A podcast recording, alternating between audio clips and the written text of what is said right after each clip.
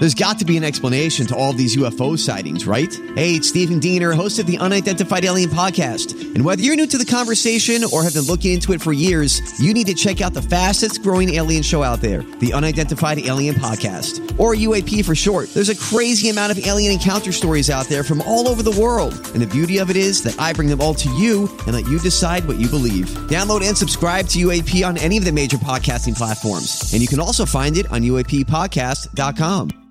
97.1 FM The Drive presents the Behind the Song podcast, taking you deeper into classic rock's most timeless tunes. Here's your host, Janda. Welcome to Behind the Song, powered by DuPage Credit Union.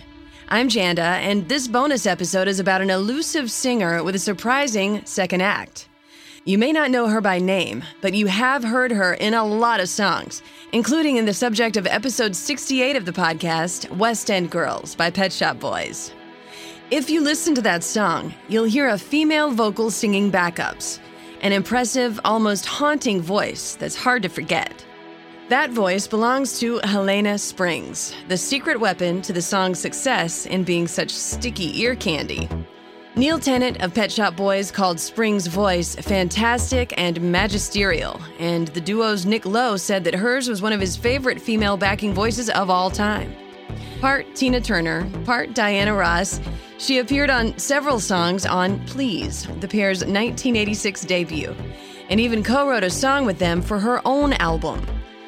The Pet Shop Boys demo of this song was called A New Life, and it was released as a B side on the What Have I Done to Deserve This single, which of course is a duet with none other than Dusty Springfield, from their second album, again with a one word title called Actually. Springs recorded her own version of A New Life, retitled it A New Love, and based the title for her solo album on the song. That album, called New Love, was released in 1987, the same year as Pet Shop Boys, actually. It got decent reviews, but didn't do too much in the way of sales. So, where did she come from? Well, to rewind a bit, Helena Springs really got her start as a songwriter after she was a part of the touring band for Bob Dylan in 1978 and 79. She called Dylan her mentor and said in interviews in the early 80s that he taught her how to write a song. Dylan performed some of their collaborations on tour, and Eric Clapton recorded covers of their songs on his 1978 album, Backless. Springs went on to tour with Elton John. She was on stage with David Bowie at Live Aid. She appeared on works by artists ranging from Greg Lake to Spandau Ballet to Tommy Shaw of Styx and more. Her awesome voice has made a mark on pop culture, whether she's a household name for it or not. But here's what's really surprising about Helena Springs. She is responsible for another moment in popular culture that you probably know well, especially if you were a part of the toy buying public in the 90s. Springs had a daughter named Nina in 1980 and eventually took a step back from the music industry to raise her child. It was while shopping for dolls for her daughter in the late 80s that she realized how little racial diversity there was in the toy market, and she wanted a doll that her daughter could identify with.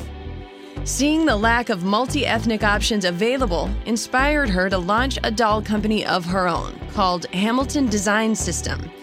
In the early 90s, the Candy Girls line of dolls was launched, featuring racially and culturally diverse dolls, all sporting fashion candy couture.